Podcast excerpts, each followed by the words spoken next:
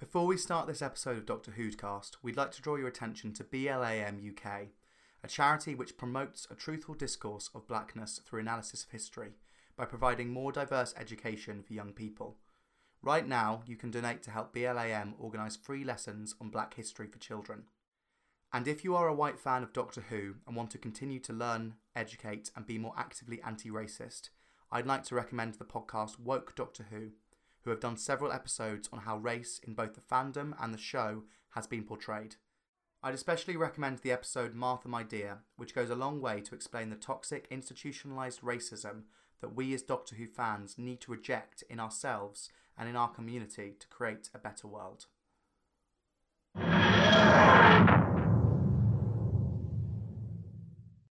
And we're back. Yes. if you've done a, if you've done a double listening bill, If you're trying to do a yeah, yes, exactly. This is this this, is the B side. yes, this is the B side. That's exactly it. That's this is the B This is the shitter one. How no, don't don't prejudge this podcast before it happens. No, that's what the B side is. The B side is like the double feature. No, the B side is the it's the indie B edgy movie. one. It's a B movie. Yeah, but it's but that but Doctor Who is a B movie, and that's the reason it's fantastic. this is this is the thing to last week's The Exorcist. Okay, yeah. Like people like it, but it's not as good as The Exorcist. Oh, see, I think this this is X Men Two compared to X Men One. Well, then you're laughing. Um, right. Um, Uh, happy to welcome back to Doctor Hnyanky Cast, the hair cast. uh, the wonderful Mr. Siobhan Brown. Yay! Hello. Oh no, you don't talk yet. Yes. Uh, wait for us to bring you in. We have a queue. we have a queue lined up. So, like I was saying, the wonderful Mr. Siobhan Brown. Uh, how are you, Siobhan? That's your cue. I'm doing really well. That was a test. That wasn't the cue. Oh my god, we can't. That wasn't the real cue. When the real cue happens, you'll know. Is has it happened yet? Ah, who cares? Is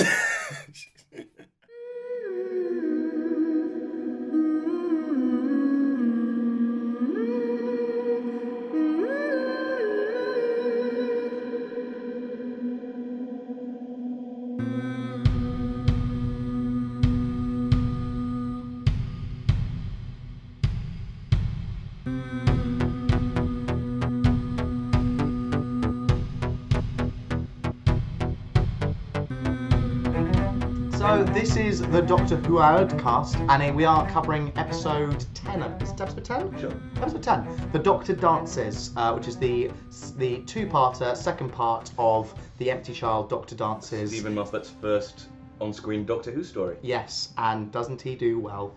Doesn't Uh, he peak? Doesn't. Um. So yeah. Uh, do you want me to? I don't, you normally bring me in in on this, but you're having a sip of your cup of tea. Oh, do, you want, yeah. do you want me to uh, do a little uh, introduction You know of the episode? I'd, I'd like to try it this week.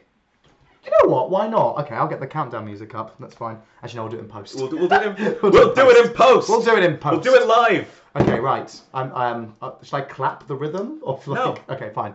Right. Ready? Three, two, one, go. It picks up right after the last episode. The doctor sends the gas mask zombies to their room, which causes the empty child to leave. Um, what's her name? Uh, Nancy alone. The doctor, Rose, and Captain Jack escape the hospital and the empty child. They realize that it has its origins in an nanogene um, warship, which was actually made the mistake of thinking that a dead child killed in the Blitz was what all humans should look like, and they're trying. They're not trying to turn everyone into a zombie to kill them. They're trying to turn everyone into a zombie to save them and heal them. And when they realize this, and they also realize that Nancy is actually not Jamie's sister, as she had said, but the mother, her love for her son and the shared DNA causes the nanogenes to realize they made a mistake and they turn everyone back to normal. Not just back to normal, but better than before. Then, just as Jack is leaving, he and Rose, uh, he, Rose, and the Doctor go off in the TARDIS together because he going sacrifice himself to get rid of the bomb that was headed right for them. Done! Wow. Ding, ding, ding. That was very good.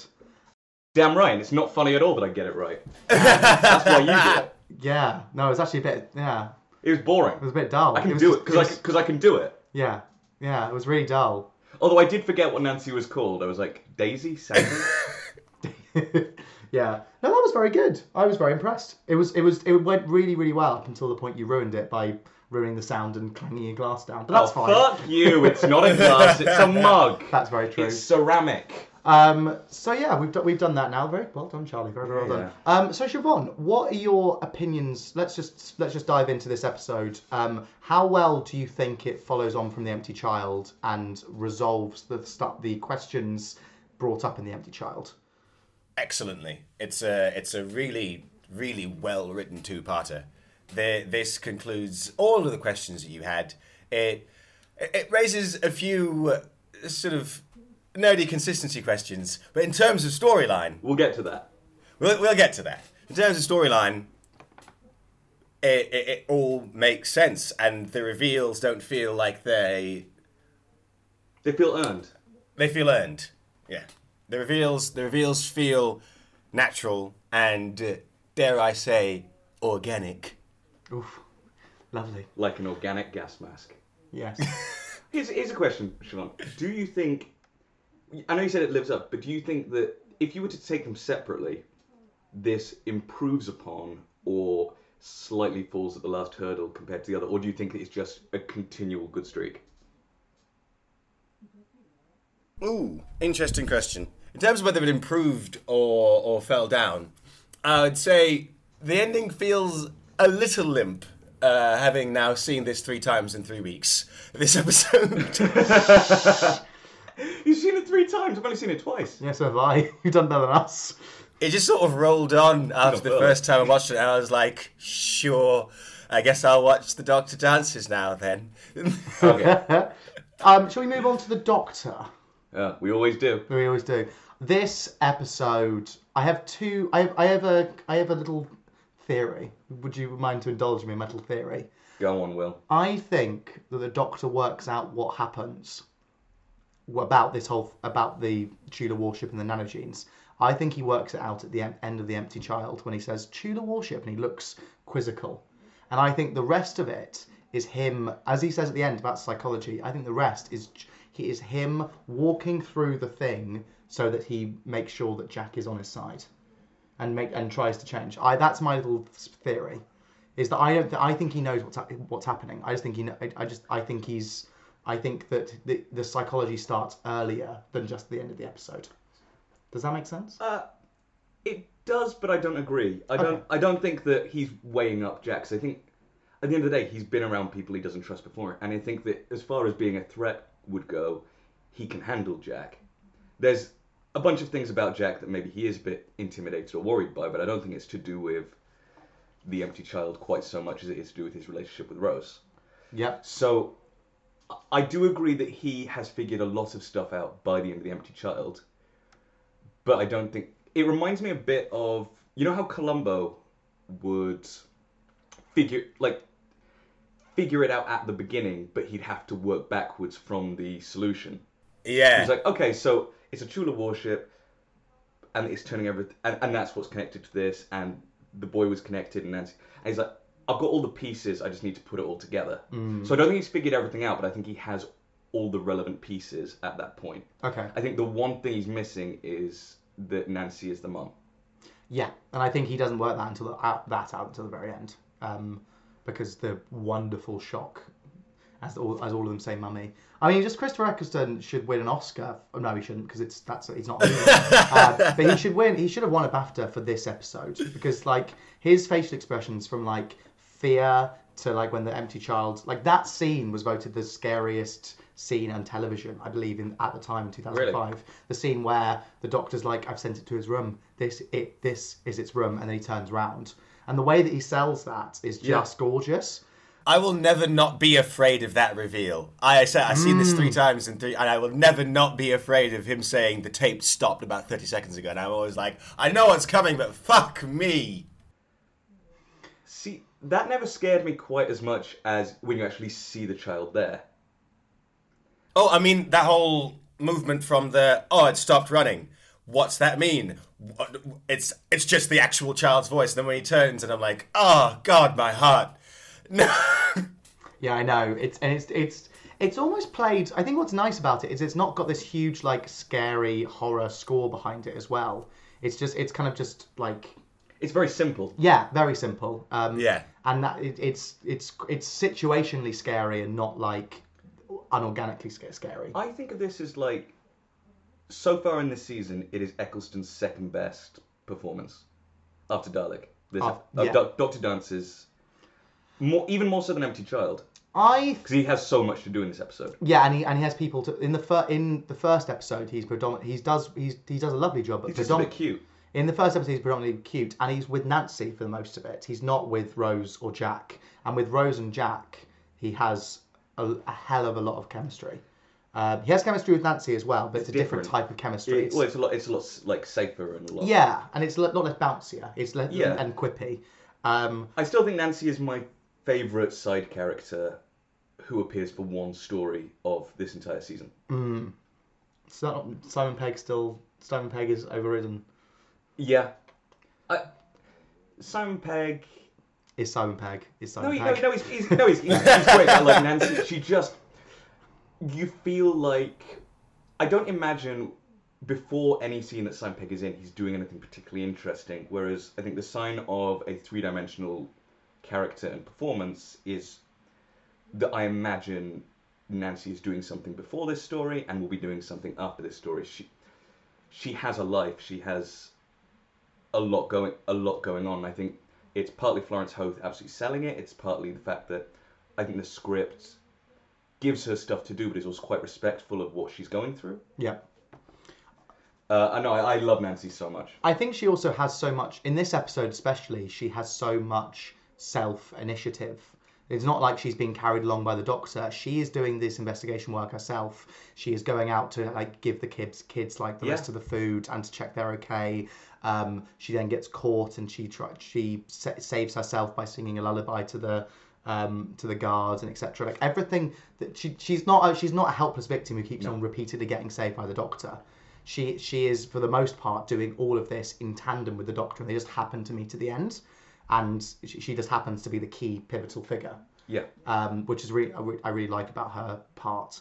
Um, also, I um, I'm very hungover today, but I have cried twice in one day um, because of this And then episode. you watched the episode. Oh, yeah, I just I was crying at the start of the day, and then I watched the episode. It, it was it, her like yes, I am your mummy reveal. There's something about it. I think it's the I'm so sorry before the hug.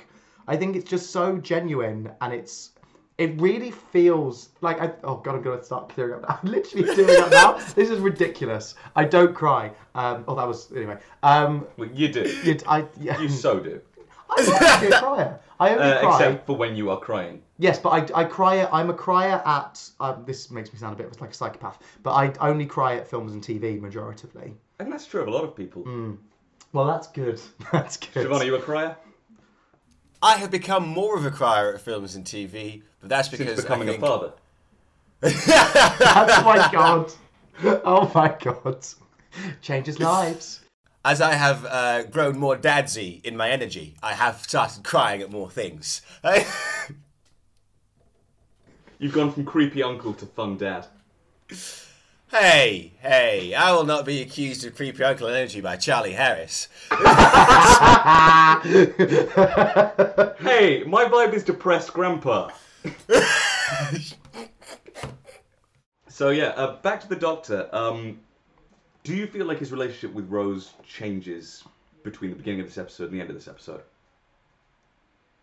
Um. Yes and no. No, I, that's a really good question. I, Yes. Yes. that's a really good question. Um, Siobhan, answer first, and I'll have some time to compose my thoughts. Or just steal Siobhan's answer. Yeah, or just agree with Siobhan. Yeah. Their chemistry becomes more overt, espe- uh, especially in the scene where they dance to the most generic Glenn Miller song they could. But uh, it's it's that all throughout the uh, the season there is. Put it this way. Normally, I find Will They Won't They incredibly boring, intensely dull to watch, because I've seen it so many times. But the way in which the character of the Doctor functions, constantly revealing so. There are so many secrets the Doctor has, and so many different parts of the personality that as Rose finds out, just the fact that even the Doctor can dance brings out a, a new aspect of their chemistry. But it doesn't really fundamentally change their relationship. I think. It it doesn't. I don't know if I think of the Doctor and Nine as will they, won't they, as much as will they, could they, or Yeah. will they, should they. It's kind of what are the implications of an overt romantic relationship between the two, which I think get kind of explored a bit more in season two. Um, in season two, once um, David Tennant takes over, and a lot more overtly, but I don't know. I, I think there is something. Weirdly enough, I the development in their relationship in this episode for me is so complicated because it's not like going up a level closer to a romantic relationship. The fact that he basically tells her, "Yeah, I've been around 900 years. I can dance," which is quite explicitly a euphemism for "I fuck." Um, for me, that's sort of. Bear with me on this. It's kind of parental in a weird way. Like, yeah, I have a life. I have been young. I have. I'm not. Al- I haven't always been this kind of more mature person that you see. I- I've done stuff. I've done stuff that you. I've done stuff that you've done. I'm not totally alien in every respect. So what I'm hearing is the Doctor fucks. That's what I've taken away from that from that uh, really insightful thing that you said, Charlie. Mostly I've taken away. Oh, so the Doctor fucks. But he. d- But He or, does, Or at least he did. Or at least did. or at least did. And this is the first time he acknowledges that, being like, "Yeah, obviously I, obviously I did. I'm a person who's been around for almost a thousand years. Of course I've had sex. Also, he has a granddaughter. Had a granddaughter. I had a granddaughter. which is, you know, something they never talk about, but it's, it's always like referenced. Um, I I think that it's also an episode where Rose discovers the se- discovers the sexuality of the Doctor a bit more than like especially when Didn't you're all? placed. I know, right? especially when you're placed against like um like the, uh, Uber sexual. Yeah. Captain Jack. Yeah, but that's exactly it. Like Jack, Captain Jack is kind of in this episode, and, and throughout this episode, Rose alter, like she is won over by Jack in the Empty Child, and throughout this episode, she slowly moves her way back to the Doctor, um, which I which I think is, is a sort of realization of like, oh, the Doctor can be sexy as well. He can be Mister Spock, um, sexy Leonard Nimoy, um, but also it's, it's, I don't think calling him Spock was like wishing he'd be sexy. well, no, I think You want him to be Pike. oh, Pike is hot, Yeah. hot, Daddy. Um, sorry. I need to Wow, calm down. something just jumped out of Will there. Yeah, I know. I'm looking at it right now. oh, was that one of those alien aliens that like came out of my chest? It was that was that was that was what that yeah, was. sure, your chest. Yeah. um, but no, I um, there's there's there's a line in like the earlier episodes. I believe it's um, Aliens in London or World War Three, where he she goes like, it's not about sex with him. It's just it, he's he's not about that. Aliens in London. Aliens London. She says that line. He's not my boyfriend. He's much more important than that. Yes, and I think yes, and I think that this episode she she both realizes that he is much more important than that, but also that she he can could be her boyfriend, which I think makes the next episode with Mickey even more of a or even more of like oh Yeah. god, Oh, Mickey! Mickey, Oh, Mickey, still Mickey. around at this part of the thing. Oh, yeah, he is. what what, But- but what also- do you think about Mickey? I'm, I I I don't. Are you a, are you a fan? I like Mickey more in the second season. I just, I, Mm. I just, I just entirely forget his existence for most of this season. You and Rose. Yeah. But I, I also think that being a fan of Mickey is different and often completely separate and opposed to being pro Mickey and Rose. Mm. You like him the further away he gets from this very toxic relationship yeah, exactly. and quite Yeah, immature you do. relationship. Yeah, the first episode. The first episode, Mickey looks like a fool, and gradually, by gradually, as he gets a, a bit more sense of himself, you like him more and more and more and more. But Rose, he is presented terribly. But yeah, he's he's an he's an ordinary guy, Hmm. and he's meant to counteract like the ordinary with the extraordinary man that comes into her life. What I always thought about Rose and the Doctor's relationship so far is that it's almost like they've gone from zero to ten while leaving 1 till 9 completely empty. So even though in some respects it's very deep and very fulfilling, there is a huge void that they haven't gone through. There are steps that they haven't gone through. And that's why you have people like Adam, you have people like Jack, you have even, even Mickey, Rose sort of saying, this is okay because I'm not at levels 1 through 9, so it's okay for me to have someone to do that in my life. And I'm not just talking about sex, but I'm not not talking about it. Here's a question: Do you think the Doctor eats ass? Which doctor? Nine.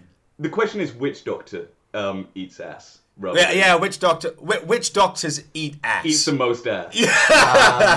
It's the most ass. Oh, that's a very different question. Um, actually, no, it's not. Two. Two, No, no, because he consistently eats Jamie's ass, He's a power bottom. and that's not most. That's not most. That's con- No, but it's the singular most ass. consistent ass. uh, I think McGann, because I think McGann is five, and He I think, eats Daphne Ashbrook's ass. yeah, I think I think he loves it. I think he absolutely loves it. He saw her in that ball gown first day, and he was like, oh, oh, oh, oh. I would like Um, to You know what? I advance think. You know what? I five. think. I think. I think Smith does. Smith. Smith. Sean, you said five. Or Smith wants to the most. Doesn't mean he does it the most. Yeah, yeah. I think five probably eats the most ass. That's that's. I'm gonna put that out there for you. I think the fifth Doctor ate. the Is that most just ass. wishful thinking? No, no. I, I, I, I can assure you, the some of the outfits she wore, only someone who eats that much ass can can wear. So I, all those stripes, nonsensical. Well, he also had at one point three companions in the TARDIS. He did. One, one guy and two women. That's like a human quadruped. Yes. He did. Um, That's let's- not what a quadruped is. And one of those Still a human companions, as I was saying earlier, uh, because uh, I was uh, chatting to them, uh, to to the chats uh, over over Facebook chat, I was saying that I like to go on Archive of Our Own and just look up what the fan fiction people who they think should be banging. and On his question, on archive of our own Doctor Who, is it sep- is it separate things like it is on IMDb for 1966 to 1989 and then 2005 to present? Well, they have, they yeah, yeah, yeah, they, yeah, they have a Doctor Who from 1963 and the Doctor Who from 2005, and then they also have this one that's like 80,000 stories of, of, of everything together. But as Five, having his three companions, one of them was one of the few companions who has ever actually run a diagnostic on the TARDIS successfully because he was also an alien. And I think that is evidence enough that ass was being eaten on that ship.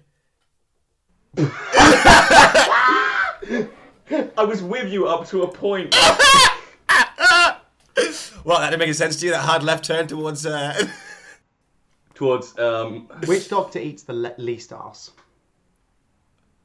I love that. I'm like, so arse. I'm thinking so. I want to say Colin Baker, Yeah, I was thinking Colin. I think Colin. followed by David Tennant. Yeah. for different reasons. Why would you think David Tennant? Why? he Why? just why? sticks in. he doesn't. He doesn't get straight to the point. Um, What? What? What? Wait, what? Sorry, what were you asking, Siobhan? Why do you think that David Tennant might be second in the running for eating the least ass of all the Doctors? yeah, I'm, I actually am fascinated by that. I think not so much to do with his personal tastes, but the girls and women he seems to fancy and fancy him back don't seem like the sort of person that want their ass eaten. Oh, I see. That's that's a tough line. Ah. tough line to do. People, people, people surprise you. Um, I would look. Okay, Elizabeth I didn't have her ass eaten. see, You I don't know that. did. Madame de Pompadour didn't No. have her ass eaten. I think I think that's how Elizabeth I bit remained celibate. that's all she. You should be burned as a witch. Charlie, are you suggesting? Madame, Fuck. Sorry, sorry. I are, are you suggesting Madame um, de Pompadour, um, mistress of a French king, wasn't getting her ass eaten? Nonsense. No, I think she was pegging him. I think I've The derailed. French king did not eat ass. No, the French king didn't eat ass. He was getting pegged. I think we've drifted away from the topic of conversation that should be the Doctor Who podcast. Well, no. On, on on that, we wanted to have a. Um, we were talking on Facebook Messenger about who, how, if you were to. a while ago, a while ago, we divided up the different doc- all thirteen doctors, oh, uh, 14, 14 now. into different gay subcategories. Or yeah, sexual orientations or yes, sub- subcategories. Or was it was it in terms of like twink bear, or was it in terms of It, like it was a real it was a real mix because there aren't 14 things that I know, so I had to, we had to be a bit loose with it. I don't think any of the doctors could be called a bear. Oh, Tom Baker. We said Tom Baker. Perhaps. You don't look convinced at all. I just all of them ha all of them are too clean cut to be a bear. I think. John Hurt. What? John Hurt's not a bear. John, John- Hurt is a No, wolf. but he's not clean cut. John either. Hurt is a wolf. He's John not Hurt clean is a cut either. wolf. Yeah, old or or an old bear. Yeah, He Tom likes Baker is honey. Tom Baker is an otter. That's who Tom Baker is. that is who Tom I Baker think is. David Tennant was an otter. The- uh, He's, he's really skinny. yeah, that's true. Okay, so let's go through them. Hartnell is straight and I straight. We said- non-que- we said non-queer. straight. yeah, yeah, yeah, yeah. The first doctor Yeah. is straight. And that's not just because he has a granddaughter. Um, he um, Just for you, doesn't give off that energy. no, has- he just he's just is a yeah He has intense straight guy energy. The first doctor. There's uh, there's yeah. He also said the words about his granddaughter. I'm going to give you a smack bottom, and I think that that might be very camp, but that was not the intention with That him. that was done yeah, yeah, that was yeah. what- Crazy racist William Hartnell. Hmm. Didn't like Earl Cameron. Is that true? yeah, he d- he opposed him being cast on the episode. Oh wow. Yeah, Oh fuck! Wow. yeah. Oh. I found that out when I was. I'd like to attribute to Earl Cameron. Oh, I, I need to think about how to do this. Hmm. um, that Patrick Troughton we said was a power bottom. Uh, it's yeah. That's not necessarily a subcategory. I know, but we have to do fourteen. There are more than 14 subcategories. Not f- not for the layman. I think Patrick Troughton is into piss play. That is a subcategory. You Okay, can put it on like we have to shut this you down. can put it on to shut this You down. put it. It's an option at the list. This is how we alienate all the Doctor Who fans we want to try to get Yeah, on true. Let's go back to the topic. After I've said that, I, I'm just thinking about like how We'll be to- releasing it Oh my god! on our Instagram. Oh gosh, yeah. Yeah, if anyone, want, if any of the Doctor Who fans want some relief, come and shop. No, no. The one thing we can say, number that nine was a top. Nine was a top. Nine was a top. Yeah. Okay. Yeah. That's, That's- all. that- And I, I leave this to you in your own time. Yeah. Um, if email us doctorwho'dcast at gmail.com if you want to like see the whole chart. yes I def- I do want to see the whole chart because I'm I'm I'm You can help finish it. so to speak. Um, right. Um, so should we move on to Rose?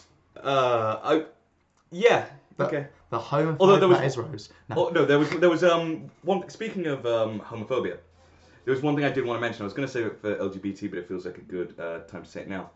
Captain Jack is the first explicitly um, queer Doctor Who character in any episode, but there was going to be in 1989 a story um, with a homosexual love story with one of the companions, but it was vetoed by the BBC.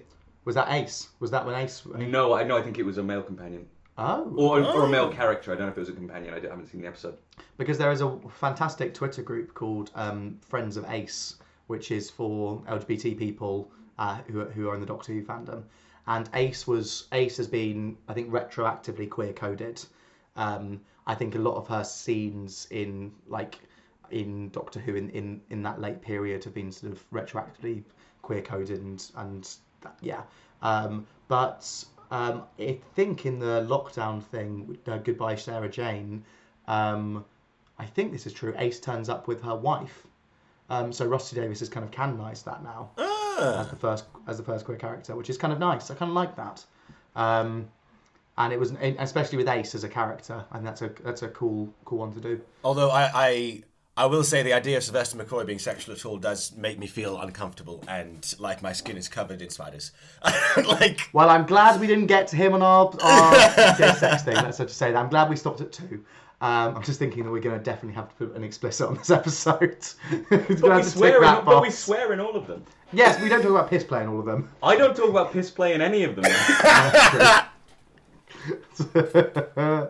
um, okay, let's get on to Rose. Um, I I think this is the best Rose has been as a companion, like as a, as a competent companion. We were talking about before in the podcast about some companions fulfill a more empathetic role, and some companions fulfill a more practical role.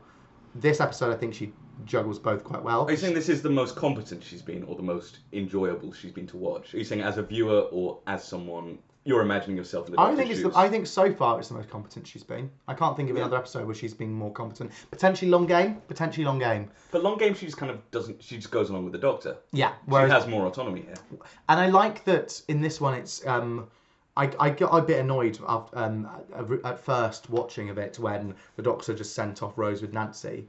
Um, for no, and even though they'd not never met before, it's like ah, women can do things together. you, you do the barbed wire while us men have the talking. Well, he doesn't want to leave Jack with either of them. Well, that's that. My now viewing on it is that like Rose is able through that little scene we see to not only calm down Nancy, but also not calm down sounds quite patronising. Um, ah, what's what's the word I want to say? I don't know.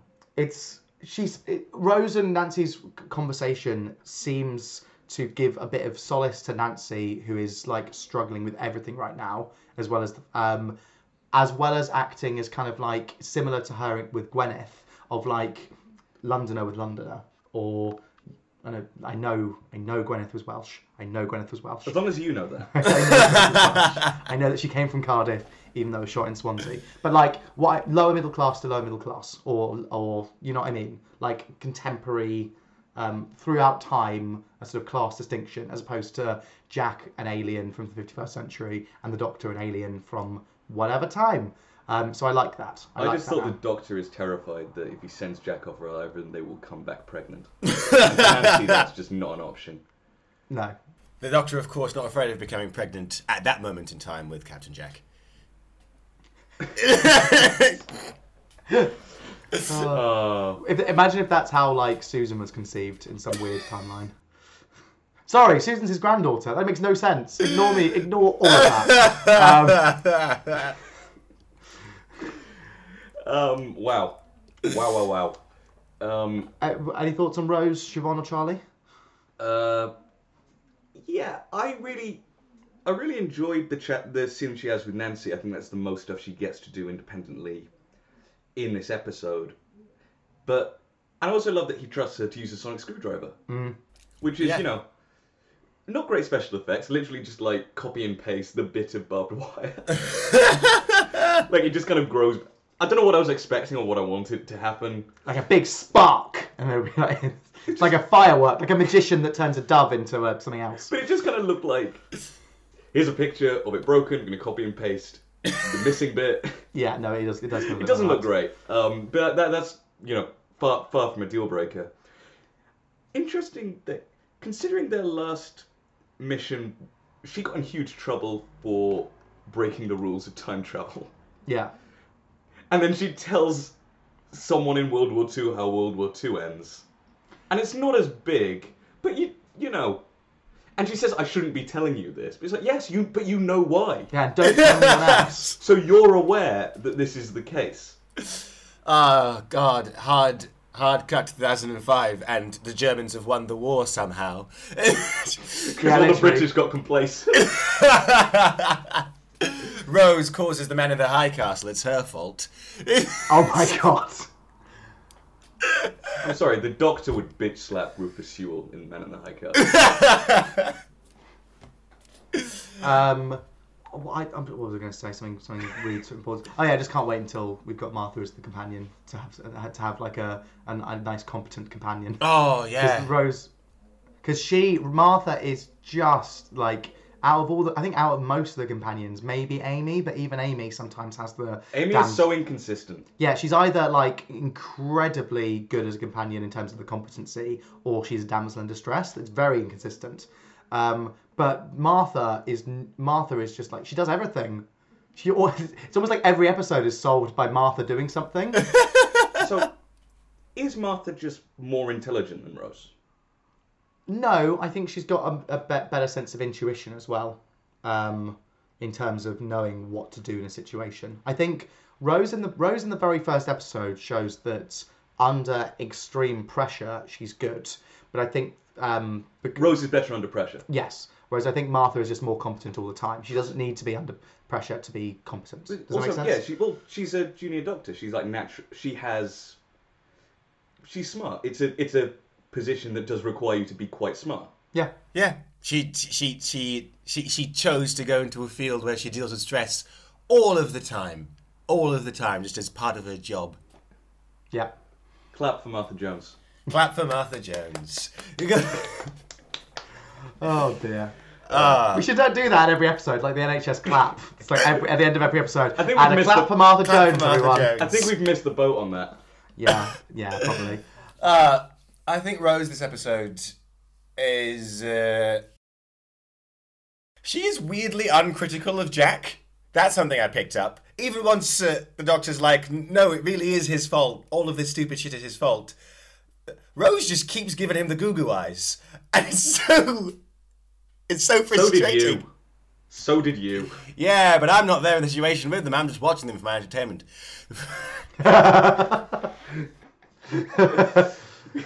That was a very slurred sentence. I found I didn't find Jack as sexy this episode as I did last episode. I found him more slimy this episode. Yeah, Yeah, because he kept Um, denying things were his fault, which is not a sexy look. yeah, and he just kept. I just, I just, I don't know. I think also, I think you said that the squareness gun was stupid. I think it is, Buena's gun was so shit. it is stupid. like I don't know why. Except like just to mention, oh, isn't that funny? It's a squareness gun. It's Yeah. not really. I don't- is it a joke? Is it just a? Because if, if it's played straight, it's just a bit. Sh- it's just his weapon is a bit shit. I think that that weapon could have been anything. It just it just happened to be a squareness gun because Steven Moffat was like, "Oh, that's quite cool." But um, I think the main part point of the weapon is that it's sonic, and I like that there's a sonic blaster against a sonic screwdriver, and in the end, the sonic blaster runs out of battery, so the screwdriver wins, Yeah. So Um, which is which is it's not about the size of your sonic device. It's where it's how long you can last. It's about whether the uh, sonic device that you have had had its factory blown up by a man you never met. yes. And a banana farm. Which actually. That is one of the best, just like throwaway lines of the of the of, the, of this episode. Okay, but I don't like these. Keep the banana. Why? It's a good source of potassium. And like, sure, yeah, that's funny. But I do think it takes away from the terror of the scene. Oh, see, this is the thing. It's the one I have only ever. I, don't, I didn't think I recognised those lines at, as being said at all because I was so scared when I first watched this episode. So for me, it's a nice Easter egg whenever I, when now I- I'm older that I'm rewatching the episode. But they could have put it in another part of the episode. Potentially, I don't know. I will say, I find it really interesting how the Doctor's wanton peacemaking in this situation from centuries ago has actually fucked him. In this. Yes. You're not. You're not wrong. Another thing is, is it a banana that he had in his jacket, or is it a banana that he just finds in a hospital? During World War II, during Yeah, rationing, exactly. During incredible. II. Where's that banana come from? Is yours carrying the banana? Is yours? Is for the previous nine episodes of this season, is the Doctor always carrying a banana on his person? Or some fruit? Oh, I think I might have an answer to this. Oh, I bet you do. He mi- he might have nabbed it when he was having dinner with Nancy. But why did that? just for just for the journey. why Just did World, banana Why for did the. World War II Dursleys have bananas? because, the dad is having off with fucking the the- butcher. Yeah, who would give them meat, not Betty tropical did. fruit? Sorry. I'm, I'm sorry. I think Gay Uncle Vernon, hundred percent. Gay Uncle Vernon, hundred percent, was fucking multiple people and not just the butcher. The I'm- I'm greengrocer, sure the butcher, the the window cleaners, the, the, the, the travelling vacuum clean salesman, all of them. yeah, everyone. Yeah. Oh, I'd love it if like the scene with the kids. Wow, how do they get their windows so clean? Must be the black market. So instead of food, it was like just the windows being crazy clean. just one, the whole scene is just Like- all of the kids staring at this window. just You ever seen staring a at it. window that is just ridiculously clean? Um, Like, what would that even look like? uh, 'Cause I if you can imagine- see your face in it, then it's not a good window. Yeah, it's a mirror. But then it's That's, not a mirror. you do- that's just a mirror. Yeah. It's the one in Succession that he has a wank into in his office. That's a that's a really clear mirror because you can see himself uh, window because you can see himself in it. It's not very clean for very long Uh, though. Kieran Culkin. he knows what he's doing. I'm conscious of time moving on, so should we move on to the uh, the best and fa- What's your Oh, no, best? what are we talking about? The, we've not really spoken about the monster No, that's true. Let's talk about the monster. Um, slash villain slash villain. antagonist. Um, the powers are are inconsistent. and wildly inconsistent. What? So the the it can it's super powerful and super strong because a Chula warrior is super powerful and super strong. That doesn't really make sense, but we'll go past it. Why does the so it can but it can also project anything that's got a grill or a mouthpiece. It can project its own voice. Even like a clapping monkey. Yeah, yeah. In the last episode. A, a clapping monkey. and B, this episode a typewriter. Like that's not got a grill. It's not plugged into anything. What I will say in defense of the typewriter is that the episode undershot, so they need they added that whole scene where she went back to the kids later, so it does it's a bit more tacked on. Do you think this episode could have been done in one, or do you think it's good that it's two? Uh, I think the Doctor and Rose stuff needed to be in two. Hmm. I think the actual empty child stuff maybe less. I think the pl- again it's another one where the plot is a one-story plot, but but the but I, The B plot. Yeah, but I think that the fact it's very Rusty Davies to like the fact that Nancy is so fleshed out um, is really important for a tube character. I think if I think if if if that reveal came at the end of episode a single episode of Jamie being the son, not the brother, it just wouldn't be as impactful.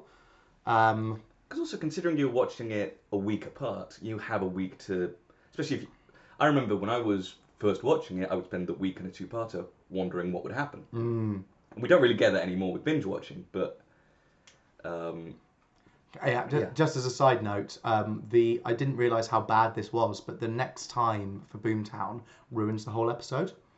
All of the plot points are in that time. Like you could you could just show that next time and know exactly what happens in the episode. Yeah, also- Apart from Mickey doesn't show up in it. You no, see he, Oh, he does. yeah. He shows up at the very end of the next time. He Oh, does. yes, he does. No, he does. Yeah, yeah, yeah. It's just, just, just They give It's like, oh, everything there away. There are no secrets But about they Boomtown. also they show everything, but not in a. I don't. I love Boomtown so much. I look forward to talking about it next week. But what I, what I will say is, based on that next time, except for the Return of the Slitheen, it doesn't look like a very good episode. No, it looks rubbish. it looks really bad. but I think that's what we've always said about Boomtown is that the actual plot in that episode is Is- like meh to to low meh. I love episodes where characters hang out. Like one of my favorite bits in this episode is just the is the ending of this episode where they're all just on the TARDIS hanging out. Yeah. Well, I was watching it with Tom Ling, and uh, throughout the throughout the episode, he was like, "You know, I've not watched this in years. This is ridiculous. This is absolutely ridiculous." And then we got to the end, um, and he he he was being more won over at won over, and then we got to the end of it, and he was like. Oh, that was just so funny at the end. I was It like, was yeah, so- that's what's good about Doctor Who is that that comedy all brings it together. It makes silly plots. You're, you're looking Are you saying that an episode of Doctor Who was too campy for your housemate who is a musical theatre actor and writer? Yes. yes, yes, it was. Yes, it was. That's mad. Yes. That's, mad. That's madness. If he What think if he thinks New Who is too campy for him, he should not try Old Who. Ha- have you have you explored old Who, Siobhan? Yeah, yeah, I, I, I have not not fully, but I used to catch it on uh on Gold on Sky. Yes. oh yeah, where those random episodes would show, and yeah, that was a, that was a great time in life. Um, UK TV Gold and Watch. Do you remember when people watch? Watch Oh, One and watch. Yeah. Uh, I, but I don't know if I could honestly, seriously sit through one of the full serial stories they had of Old Who because sometimes it reaches a pitch that's so that's, that's too campy for even me, and I'll go, I I don't know what's going on, and everything looks very very silly on screen right now. Well, they've started doing. Um, I believe it was um, um, about. I was about to say this week, but this podcast is going to come out so much later than this actual week. Um, but um, they've started releasing um, half an hour classic episodes where editors have come in and just cut the crap. So they've released Hand of Fear on YouTube as a half an hour Doctor Who story, um, which is just basically taken out three hours of rubbish and then whole of the good stuff. Do that Tom Baker episode, but without the racism, and it's like five minutes long. Yeah, well, exactly. Thanks to Weng-Chiang. Yeah. Oh, classic Um, Who's gone to a place with brown people. Let's cut out all the racism because there's going to be a bunch. It's Yeah, just exactly. opening the TARDIS and then going back in the TARDIS. yeah, end credits. yeah, next time on Doctor Who, just blank screen. Um, um, shall, shall we talk about favourite moments? yeah, what, what do you, what's your favourite moment in this episode, Siobhan? Even though the scene is really tacked on, I do very much enjoy how Nancy waits for the children to uh, to be listening to her before she decides to scare the living shit out of them with the typewriter. Oh, I don't. Um, just the record. I didn't. Maybe I miscommunicated. I don't think the. I think I really liked the scene. I like, yeah, but it was it, it was added is. on, and maybe the typewriter bit was a bit tacked on. yeah. But the uh, the very But the actual fact scene's great. I think. it's it's so uh, it's such gothic horror in that moment when she's like, "Who's typing?" and they all look, and there's no one there, and And she knows what she's doing. she knows what she's doing. She does it just to mess with those kids to prove a point. Nancy is such a fucking businesswoman about this. At the end of the episode, when, when, when she's hugging Jamie, and I said to you, she's not even crying. She's. Yeah. I got my son back, and she's like, "Yay!" I guarantee you, this was like. I do feel like if um, this was done during the Moffat era, they would have tacked on some way where Jamie was like Jackie Tyler's dad or something. oh, God. Oh, God. Like they they try to like tie it into Rose or something. Yep. Am I the only one? Is is that ridiculous? That I think that? 'Cause No, it's wear it. not. It's not. I was reminding myself today when I was thinking about Doctor Who companions about the only Doctor Who companion that, that Moffat wrote and I entirely unambiguously enjoy uh, might be Nardole. Not Bill. Not Bill. because then something I ridiculous, Nardole, by the way. something ridiculous and stupid and entirely too Moffat then happens to Bill. Oh, she's a son. It's very tragic, but I'm like, do do I But, need? but, but the actual writing, but the actual writing and performance Mm. of that character, to me, is brilliant and the best it, it's been since Donna. Yeah, yeah. Nardole, Bill Potts. I have absolutely no time for Clara Oswald. Well, I think the problem with Clara is she was brought in as a bloody um, As like a, she was as a plot point. exactly. She wasn't. She wasn't given a character. She was a plot point. Um, and then and then she had to retroactively be given like personality, and that didn't work. and I and- think she's good in Moffat's second. Uh, sorry, in um, Capaldi's second season. yeah, season nine she's good. But because she does like more companionish stuff, Yeah, but also still Missy is 12's kind of best companion of that time. I just wanted Missy to turn up. She's way more interesting than Clara. And and like Jenna Coleman's a really good actress. That's the weird thing. Yes, the way hmm. they. Like she, apparently, like I, from what I've seen in Victoria, I don't like that show, but like she's really good. Is that's not a controversial thing to say? No, it's not controversial. No, Jenna no, Coleman is no. Jenna Coleman is a great actress, and uh, when I watch Clara, I'm always like, "How did you manage to sap the life from this woman?" Oh dear.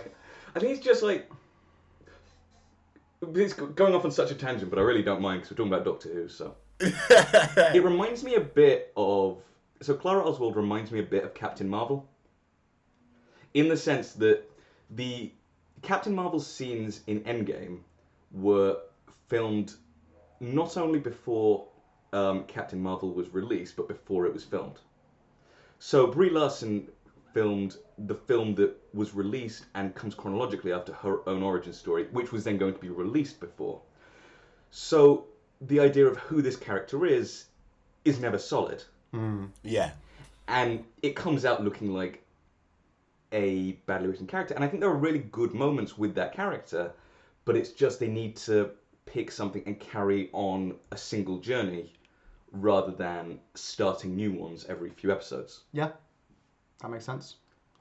Um, it's just just I just get sort of vaguely going getting but the tangent back on track, but with another your- but with another tangent altogether. Um, there's a Steven Moffat in terms of what you were saying about um, writing.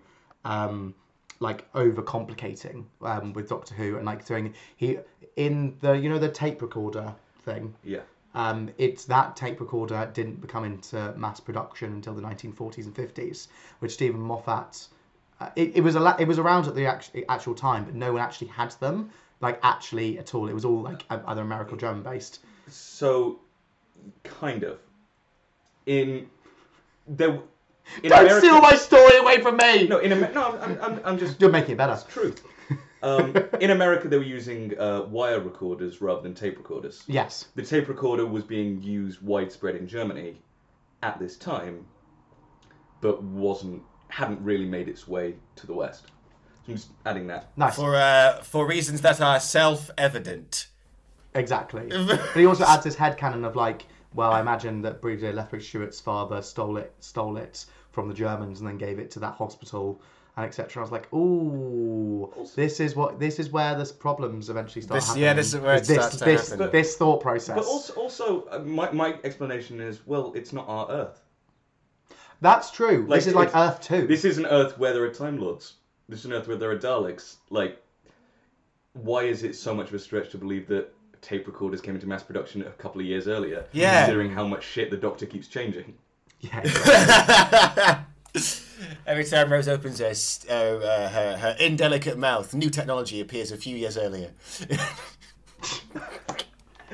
Um, yeah, what's what's your favourite moment, Will? Uh, my favourite moment is the the Doctor at the end with the Everybody Lives bit because I just think it's there's a couple of seminal moments of, of Christopher Eccleston's time as Doctor Who, and for me, Dalek is Dalek and the Parting of the Ways have some of the most emotional resonance for me in terms of like d- like feeling feeling quite powerfully for Christopher Eccleston's Doctor. But this one is just such an uplifting, powerful, kind moment that and it's that it doesn't happen a lot with Christopher Eccleston's Doctor.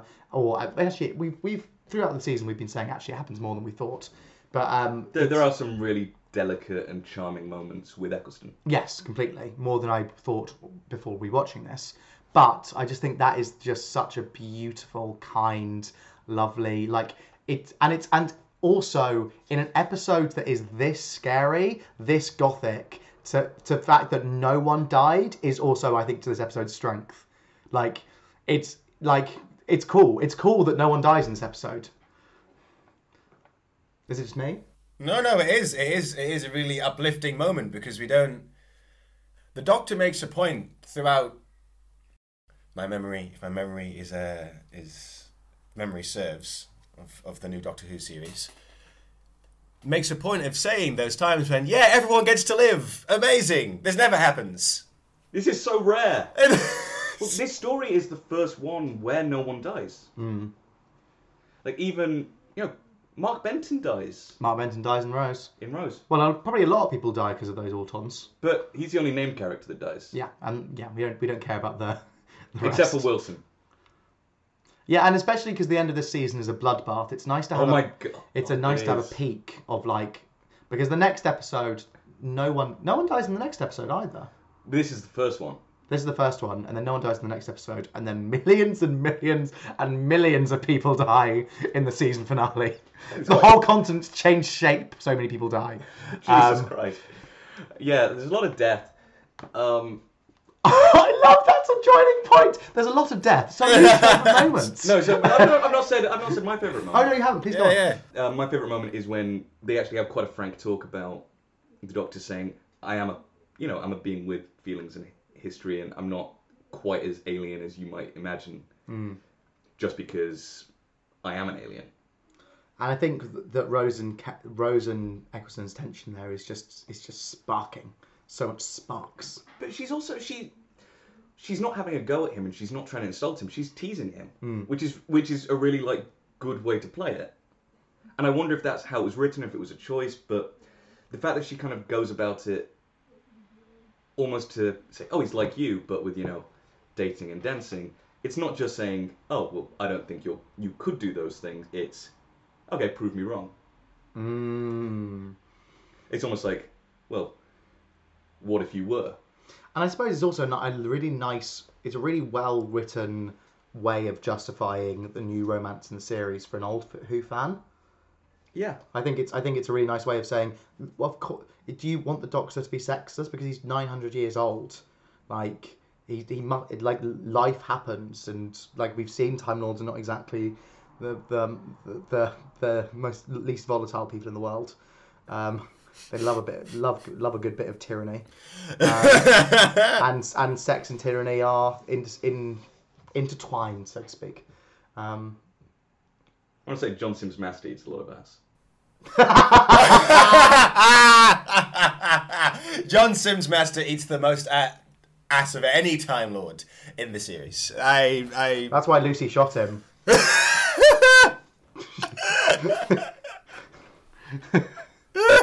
um, don't. least favorite moment. What? Okay, gas mask zombie in a wheelchair. Okay. Because they're all meant to have the same wounds, and all it makes me think is, did one of the zombies like do- doesn't need the wheelchair? Is just, oh, I'll just go in the wheelchair. Are they like autonomous enough that they can think, oh fuck it, it's a wheelchair. I can't be asked. I can't be asked with the walk. Yep. Fine. And they're all healed. Like they're all they're all healed. So why are they in the wheelchair? Makes no sense. Yeah. Um, my least favorite moment is um, the scene at the end where the doctor says, "I think I've, I think I have decided this this this is homophobic." Um, is when the doctor at the end says, "Oh, I'm sure he lo- wa- wants to dance. I'm really sure he wants to dance, but with which one?" And then Rose like snickers. And I was like, you did such a great job of introducing a pansexual alien. And I think what, what annoys me about it especially is that the Doctor and Rose previously do this scene where he's going to flirt with Algie and they, they, they do it. They sort of say, relax, it's the 51st century, etc. So, um, like, people are just a bit more flexible when it comes to dancing. And the Doctor, it's like when the Doctor says about it's a new morality in quite Dead, to get used to it or go home Yeah. he tells her this is the new morality in the 51st century, then makes a joke about the about the fact that he he could fancy Christopher Eccleston and Rose Snickers, and it's like, eh, It's- all right, here- here- Here's a question. I'm not. I'm not saying I disagree with you, but could it not have also it been at least written as or me, or meant as? Yeah, I don't care. I don't care if he wants to, if he wants to dance. I'm game. I'm game for dancing. It's kind of the Doctor being a bit freer and a bit more open to it. I don't know if it's I think I've got less of a problem with the Doctor saying that with as Rose a- laughing. I think it's because they, those two have proved that they are such like a duo, duo, duo. And I think also it's the other the other thing about the scene is the look. At, literally, the last scene of the, the scene of the episode is the sort of cocky look that that Christopher Eccleston gives Jack as it just just after he like lifts Rose up. He sort of looks at Jack at the end, and I think like the starting the scene with that and then ending it with that look. Just it just it just feels a bit icky with, for me. I think a problem with love triangles is that it tends to give one party very little autonomy, mm. yeah. and it feels a bit weird them like fighting over Rose. Well, I think that I, I did I did a really nice job of this episode of making Jack the the alpha male, but in a different way. But I don't like that at the end of the episode, it's almost like no, no, no, no, no. The Doctor's still like the Doctor's still the male. He's still the man. He still gets the rose. Like um, he gets the rose. It's like that's Like the Bachelor. like literally, I was about to say. oh my god! Could you imagine if one episode of Doctor Who they, they would like Boonta? Oh my god! In bad in the Bad Wolf episode, if there was a Bachelor thing and there was Jack and the Jack and the Doctor, and then Rose had to choose which to give the rose out to. It would also be Mickey. Also be Adam. Oh my god! That is. I'm gonna write that as fan fiction. That's genius. Ah, Adam. Ah, Adam. There's a companion who, again, I don't feel anything for. Oh, I feel revul- revulsion. Well, there. Um, I, I, I admitted in an earlier episode, I admitted in an earlier episode, Siobhan, that I fancied Adam as a kid. I'm so sorry. you, you You're know what? one horny kid. That's what I'm getting from this podcast. Fancying fancy is every- not horny. I You're didn't not- you're lust over Adam. I just You're found. not doing it right. Ooh. Ooh, um, yeah, I just found him, you know, cute until he fucked over the doctor. What's your least favorite episode, mate? What's least favorite episode? Moment. Fuck. fuck. Fuck. Uh, Fuck. I can Oh, tell you sorry. exactly which. It is when the doctor says, red bicycle, age 12. And I was like, explain this. Oh fuck! Ex- explain why? Why do you know this about her? There's there's no reason for you to know this about her. Did you time travel just back in time and look at that one Christmas of hers? Why? Tell me. Why do you know these things about this woman, Doctor? Do you think it's in an episode where Rose like I'm just gonna go to the top I'm just gonna go like visit my mum quickly and then Rose and then he sort of just like Sees a like, picture. see you later and then just goes back to when Rose is 13 just like leers I mean, until she, of- until she until it's like how was your trip yeah not too bad did you miss me no because I saw you when I was 13 12 Or maybe Honestly, again. it does kind of do that. A Tennant does kind of do that in End of Time. Hmm. Or again, rather than that, like Nancy, did uh, did the doctor think, you know what I'm going to do? One day I'm just going to creep Rose out, so I'm going to go back and, and look at what Christmas present she got on a random birthday so I can fuck with her. Or what? Or or what if he was at one point Father Christmas? We're not considering that. last Christmas did, last Christmas did ha- uh, it's, but, but he's been he's been Father Christmas more than once. How many times has the doctor saved Christmas? We don't know. Why does he never save Ramadan? yeah literally He's very. The He's got, doctor. he's got some biases. No, no, all. the doctor would be saving Eid, Charlie, and Eid doesn't need saving because it's a great time anyway. The doctor saves Kwanzaa. The doctor saves Kwanzaa. Jo Martin saves Kwanzaa. Jo Martin saves Kwanzaa I- yeah I Oh, wonder, have you, have you have you got there yet? I've not gotten there yet. No. You've not got to Jo Martin yet, have you? You don't know why that joke's funny. Yeah, I was. I've, I've, I've just today started watching the very latest series of Doctor Who, and was um. Strap in. It's wild. it is wild You may have. It's not perfect, but it is definitely wild. Sasha, Sasha, Dhawan's reveal as the master, did cause genuine shock. Spoilers. it's But also, is it me or is his mustache a tiny bit Joe Bluth? Why do you say he goes, come on!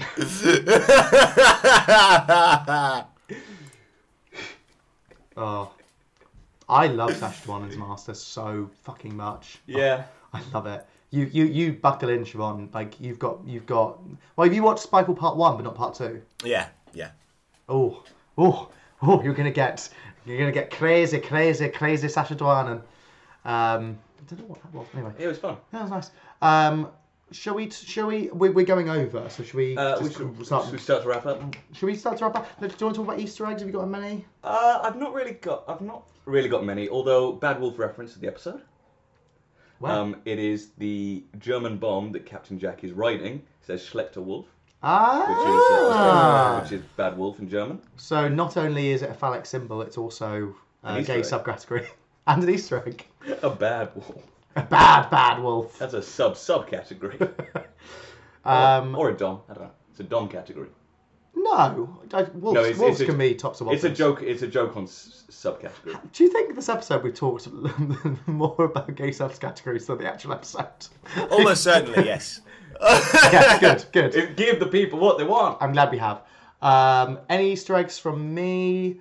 Um, only that I would really advise watching the Doctor Who Confidential for this episode because it has a rare v- appearance of Christopher Eccleston actually talking about the program.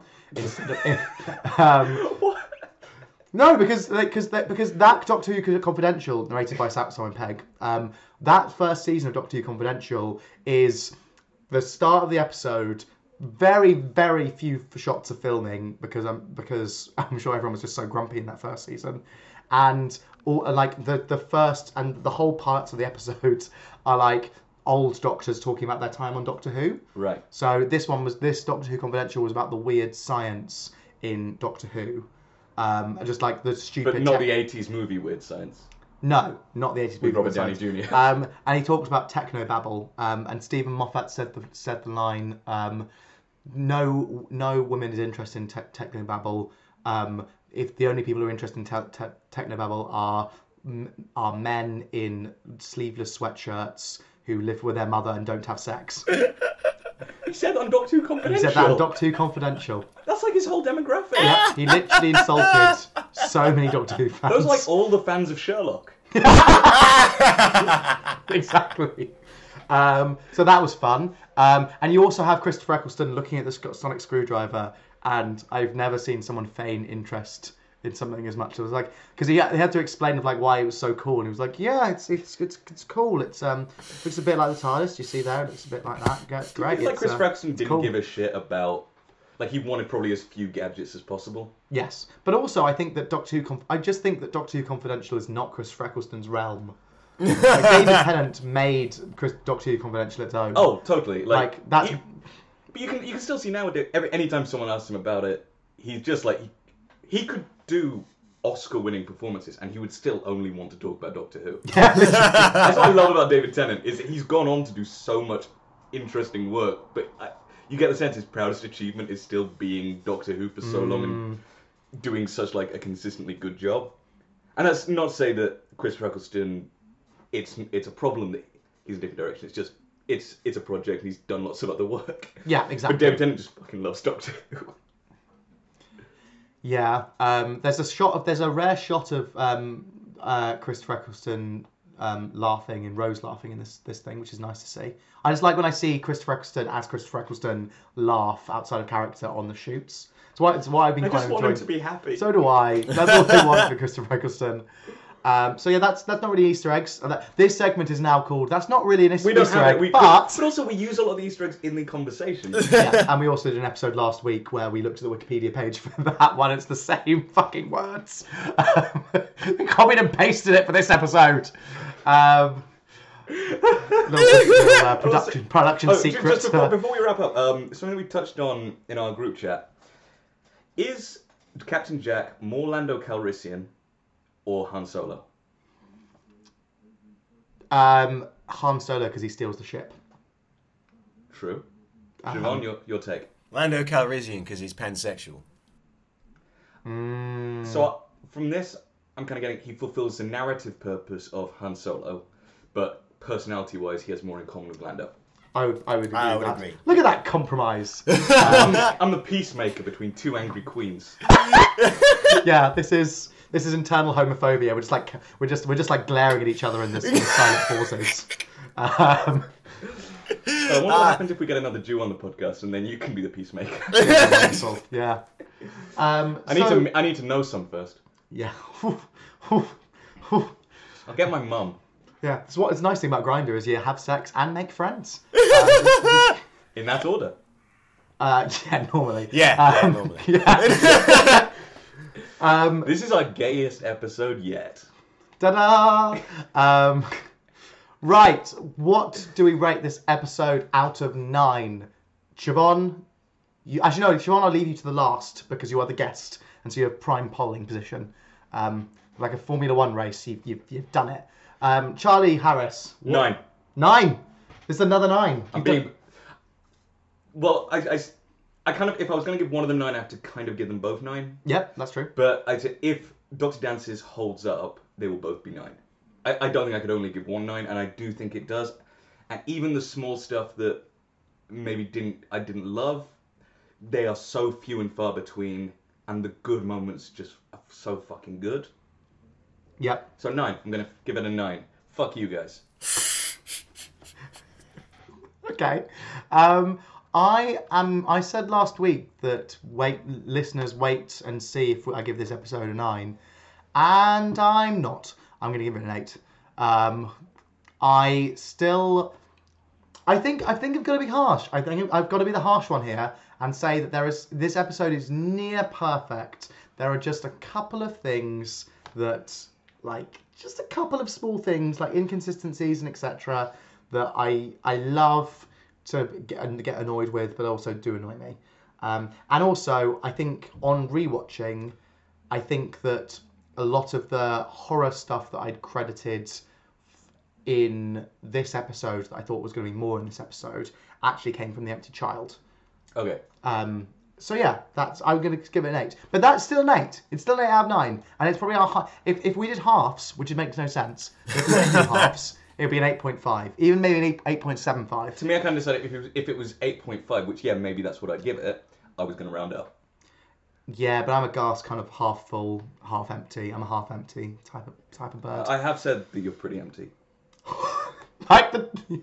I was an empty child, and I still am. Um, Um, yeah. Uh, just just before we go to Siobhan's thing, there's one thing I I'd be remiss if I didn't mention. There's this whole scene where Jack talks about how his you know memories were stolen. There's what like two ye- t- two years of his life that he has yeah. no idea what happened. Mhm.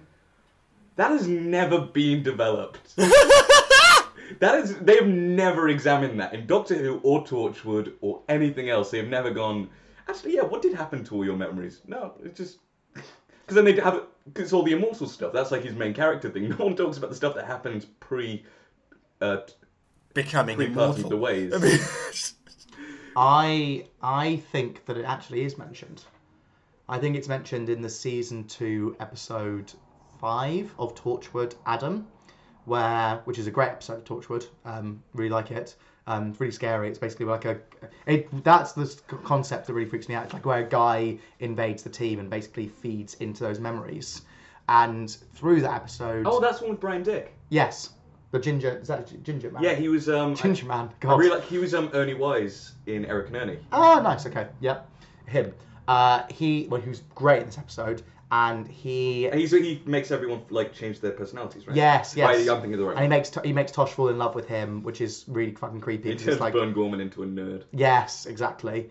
Um, and in that episode, he reveals Jack's memories that he'd forgotten. We don't know when he'd forgotten um, about him, his brother, um, which then gets fed into the later seasons of Torchwood. And I think that it's potentially Connected. connected. I don't know, Okay. but I think there is a potential connection. But it's never been explicitly. Oh no, no, near explicit. Torchwood, Torchwood doing explicit connections? No, no. Torchwood having like a, a solid narrative line the whole way through, apart Right. from Children of Earth? No. Very much the Agents of Shield of Doctor Who. Oh my. God. There's Iron Man going past. Can we see him? No. This is it. Uh, That's exactly. Season one of Torchwood is Agents of Shield. Season two of Torchwood is Agents of Shield, but when um, Hydra come into Agents of Shield, so it's good for five episodes.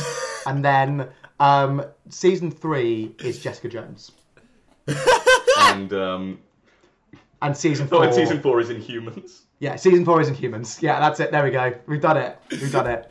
Um, Siobhan, your rating. I He is waiting. I will He give is waiting. and His rating. this episode an eight, and the reason is just like the empty child. The blackest lie that Jack Harkness tells is that he likes Rose's shirt, when obviously no one should or does. I know that's the reason. You marked it down a whole one point. Narrative, plot, context, gothic horror, scariness, and Rose's t-shirt is the one. It is hideous. It is hideous. It is hideous, and that's why you know he's still a sleaze because he tell why lie? Just tell her the shirt's ugly. Someone needs to. Yeah. He should have negged her, is what you're saying. No, no, he should have negated. He should told. He should told. He should have told, told the truth and said that shirt's ugly. Get rid of it, and then boop, I'm off to die. Oh, yeah, that was such a better last line. But Rose, burn the shirt.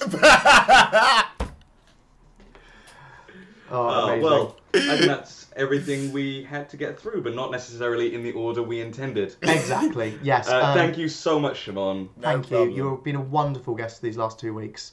Um, it's been wonderful having you. Um, that was that sounded really patronising. I, And didn't- we- I really didn't mean it to. Unfortunately- It was supposed to be unfortunately now sincere. now that he's uh, recorded two episodes with us, we're going to have to have him put down. yes, yes, that was it. That's the end of Siobhan Brown. As is only Um, good Uh, right. Say goodbye, everyone. Uh, but before that, can we? I we don't Before we kill him. Before we kill Siobhan uh, and end this episode uh, simultaneously, um, just want to plug on social media. We have a Twitter account, Doctor Who'dcast. We have an Instagram account now, Doctor Who'dcast. Um, I don't know why I'm just repeating the same title. Well, because it's, that's what it's called. This is what it's called. Doctor Who'dcast. That's what it's called. That's what the Insta bio is. That's what it You're is. doing so well. I know, really selling it well. Uh, we have an email account, drwhodcast at gmail.com. So if you want to send any emails, um, what we would love is if you watched Doctor Who when you were a kid and you are rewatching with us now, please just talk to me about your talk to us about your favourite moments, and we will get back to you and talk to them. Talk He really it. meant talk to him.